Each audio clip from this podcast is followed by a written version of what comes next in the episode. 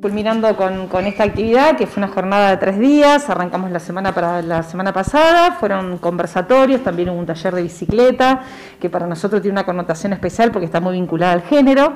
Pero bueno, a ver, eh, más de 350 personas participaron, no solo de nuestra provincia, sino que de diferentes partes del mundo, de otras provincias también de nuestro país. Así que la verdad que yo siempre digo que esta, estos intercambios son muy interesantes, pero por sobre todas las cosas eh, cuando los jóvenes tienen tanto compromiso. Así que la característica incluso de la jornada de hoy está relacionada con esto.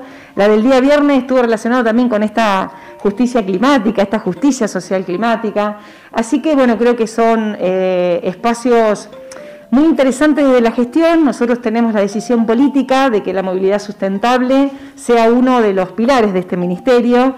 Eh, así lo entendió el gobernador y así lo estamos llevando adelante nosotros, así que para nosotros estos tres días fueron muy importantes y creo que también disparador para seguir con diferentes acciones eh, y siempre digo lo mismo, ¿no? Con la juventud como un gran pilar de este ministerio y con las mujeres y con el género eh, para trabajar desde diferentes lugares. Movilidad sustentable es una línea de acción de la política ambiental de este ministerio. No es una semana, no es un día, atraviesa transversalmente la política de este ministerio. La ministra Erika Bonet eh, tiene, em, digamos, en claro esta cuestión. Nosotros estamos trabajando transversalmente en movilidad sustentable desde un programa que se llama Ambiente y Género.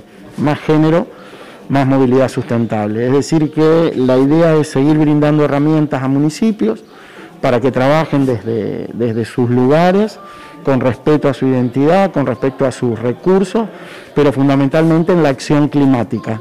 Movilidad sustentable surge como eh, una necesidad de las personas a, tener una conducta responsable frente a las consecuencias del cambio climático. Nuestro ministerio está en sintonía con el Ministerio de, de Ambiente Nacional y bueno, y vamos a seguir trabajando ese tema siempre en conjunto con municipios, comunas y organizaciones de la comunidad.